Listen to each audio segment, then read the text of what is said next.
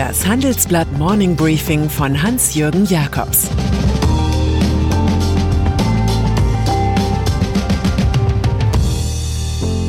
Guten Morgen allerseits. Heute ist Dienstag, der 19. Januar, und das sind heute unsere Themen. Das war's wirklich, Mr. President. Deutscher Lockdown gegen Mutanten. Platzverweis für Lukaschenko. USA. Heute ist tatsächlich der letzte Arbeitstag von Donald Trump als Präsident der Vereinigten Staaten. Ein Amt, für das ihm jegliche sittliche Eignung fehlte, nicht aber ein Twitter-Account. An diesem Dienstag will Trump offenbar in seinen letzten White House-Stunden mehr als 100 Personen begnadigen, oft Freunde und Weggefährten. Ein Pardon hatte es schon vorher für 94 Personen gegeben. Die Rede ist nun von Anwalt Rudy Giuliani, Stratege Steve Bannon oder den wegen Betrugs einsitzenden Palm Beach Augenarzt Solomon Melgen. Sich selbst will der Regierungschef auf Abruf jedoch nicht begnadigen, da dies einem Schuldeingeständnis gleichkäme, wie Nahestehende warnten. Und das wiederum wäre schlecht für das laufende Impeachment des Kongresses sowie die Ermittlungen der New Yorker Staatsanwaltschaft gegen Trumps Firmenimperium wegen vermuteten Betrugs. The Real Donald wird von den ersten Seiten der Zeitungen in den hinteren Ecken der Wirtschaftsteile landen.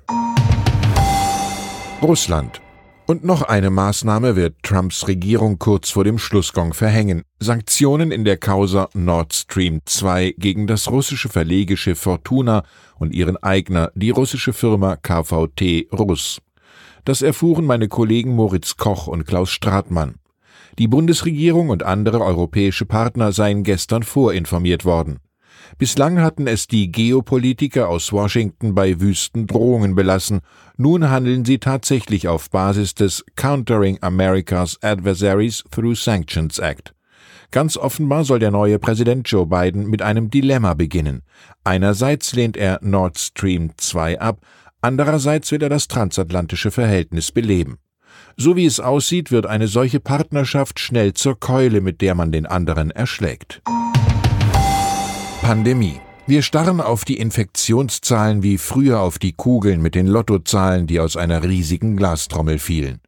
Nun sind die Pandemiewerte zwar gesunken, doch die Wissenschaftler, die gestern drei Stunden lang Deutschlands Top-Corona-Politiker berieten, beruhigt das überhaupt nicht. Sie befürchten eine dritte Welle wie in Irland und ein Ausbreiten der modifizierten Viren. Die Virologin Melanie Brinkmann etwa befand, je eher wir handeln, umso weniger Schaden werden wir anrichten. Bei weiterem Ausbruch der Mutanten helfe nur ein kompletter Shutdown der Gesellschaft, warnte auch Professor Michael Meyer-Hermann vom Helmholtz-Zentrum für Infektionsforschung. So zeichnen sich einige Maßnahmen für die heutige Bund-Länder-Konferenz mit Kanzlerin Angela Merkel ab. Der aktuelle Lockdown wird um weitere drei Wochen verlängert. Im öffentlichen Nahverkehr und im Einzelhandel soll das Tragen von FFP2-Masken und OP-Masken Pflicht werden. Arbeitgeber müssen begründen, warum sie ihre Beschäftigten nicht im Homeoffice arbeiten lassen.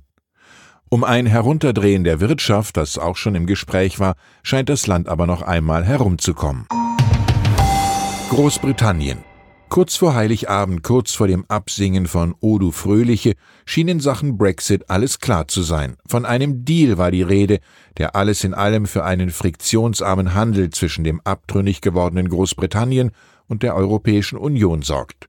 Doch nun zeigt sich, dass eine überbordende Bürokratie und allerlei Zollformalitäten den Grenzverkehr stark ins Stocken bringen und dass immer mehr Online-Versender und Transportkonzerne aus dem UK-Geschäft aussteigen, wie unsere Titelgeschichte analysiert. Zu den neuen Verweigerern zählt der Paketdienst DPD, der nichts mehr von der Insel aufs Festland liefert. Auch die Bahntochter DB Schenker lässt den Verkehr zwischen Großbritannien und der EU ruhen. Ein Firmensprecher, lediglich rund zehn Prozent der beauftragten Sendungen sind mit vollständigen und korrekten Papieren versehen. Das Schlamassel kostet jährlich sieben Milliarden Pfund, so viel hatte das von Boris Johnson regierte Land bislang netto in die EU-Kasse gezahlt. Ex-Schatzkanzler Philip Hammond, erstmal muss es schlimmer werden, damit die Leute verstehen, was die Probleme sind. Tschechien. Die tschechische Vizepräsidentin der EU-Kommission Vera Jourova ist ein Fan ihres großen Landsmanns Václav Havel, vor dessen Bild sie uns ein Interview gab. Darin fordert sie Ethikregeln für Programmierer, Bisher hätten sich die Digitalkonzerne für Geld und Technologie interessiert, nicht für Gesetze. Im Einzelnen sagt Jurova über das Internet, die Menschen haben ihr Leben immer mehr ins Netz verlagert und sie haben von diesen neuen Möglichkeiten enorm profitiert. Aber das Problem ist, die Bürger genießen im Netz nicht die Rechte, die ihnen offline zustehen. Eigene Gesetze. Die Zeiten des Online-Wildwest sind vorbei. Wir wollen, dass die Unternehmen Verantwortung für Inhalte auf ihren Plattformen übernehmen müssen. Die reine Selbstverpflichtung reicht nicht mehr aus. Maßnahmen gegen Fake News und Pöbeleien im Netz. Wir wollen die Transparenz der Algorithmen erhöhen, die entscheiden, wer welche Videos oder Posts zu sehen bekommt. Heute ist das eine Blackbox. Macht. Wir müssen nach der Pandemie wieder zu einem Gleichgewicht zwischen Politik und Big Tech kommen. Die EU wird bei der Regulierung voranschreiten und ich hoffe, dass die USA uns auf diesem Weg folgen werden.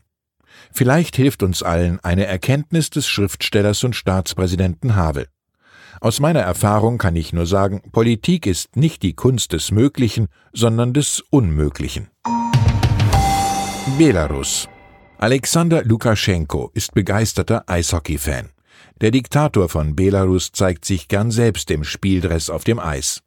Doch nun hat der Eishockey-Weltverband IIHF seinem Lieblingsprojekt nach vielen Windungen wegen Sicherheitsbedenken doch noch eine Absage erteilt. Die Weltmeisterschaft wird vom 21. Mai bis 6. Juni nicht im belarussischen Minsk stattfinden. Sponsoren haben auf diesen überfälligen Akt von Cancel Culture gedrungen.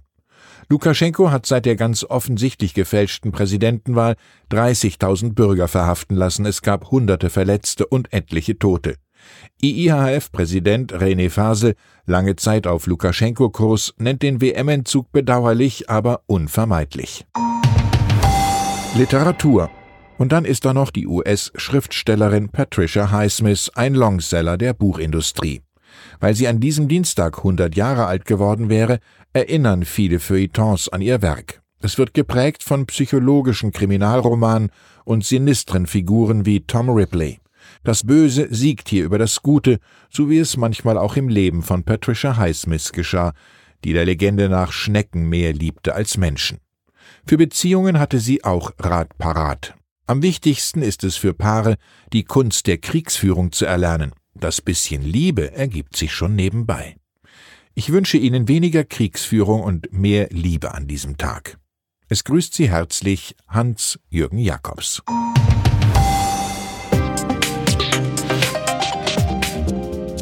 Ab 17.30 Uhr sprechen wir bei Handelsblatt Today über alle Themen, die die Finanzwelt bewegen.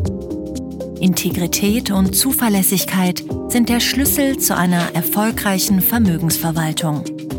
Anlegern ist es wichtig, dass ihr Geld sinnvoll, nachhaltig und erfolgreich investiert wird, um den Erfolg auch an nachfolgende Generationen weiterzugeben. Dieses und andere Themen präsentiert von unserem Initiativpartner, der Hypo Vereinsbank Private Banking. Das war das Handelsblatt Morning Briefing von Hans-Jürgen Jakobs, gesprochen von Peter Hofmann.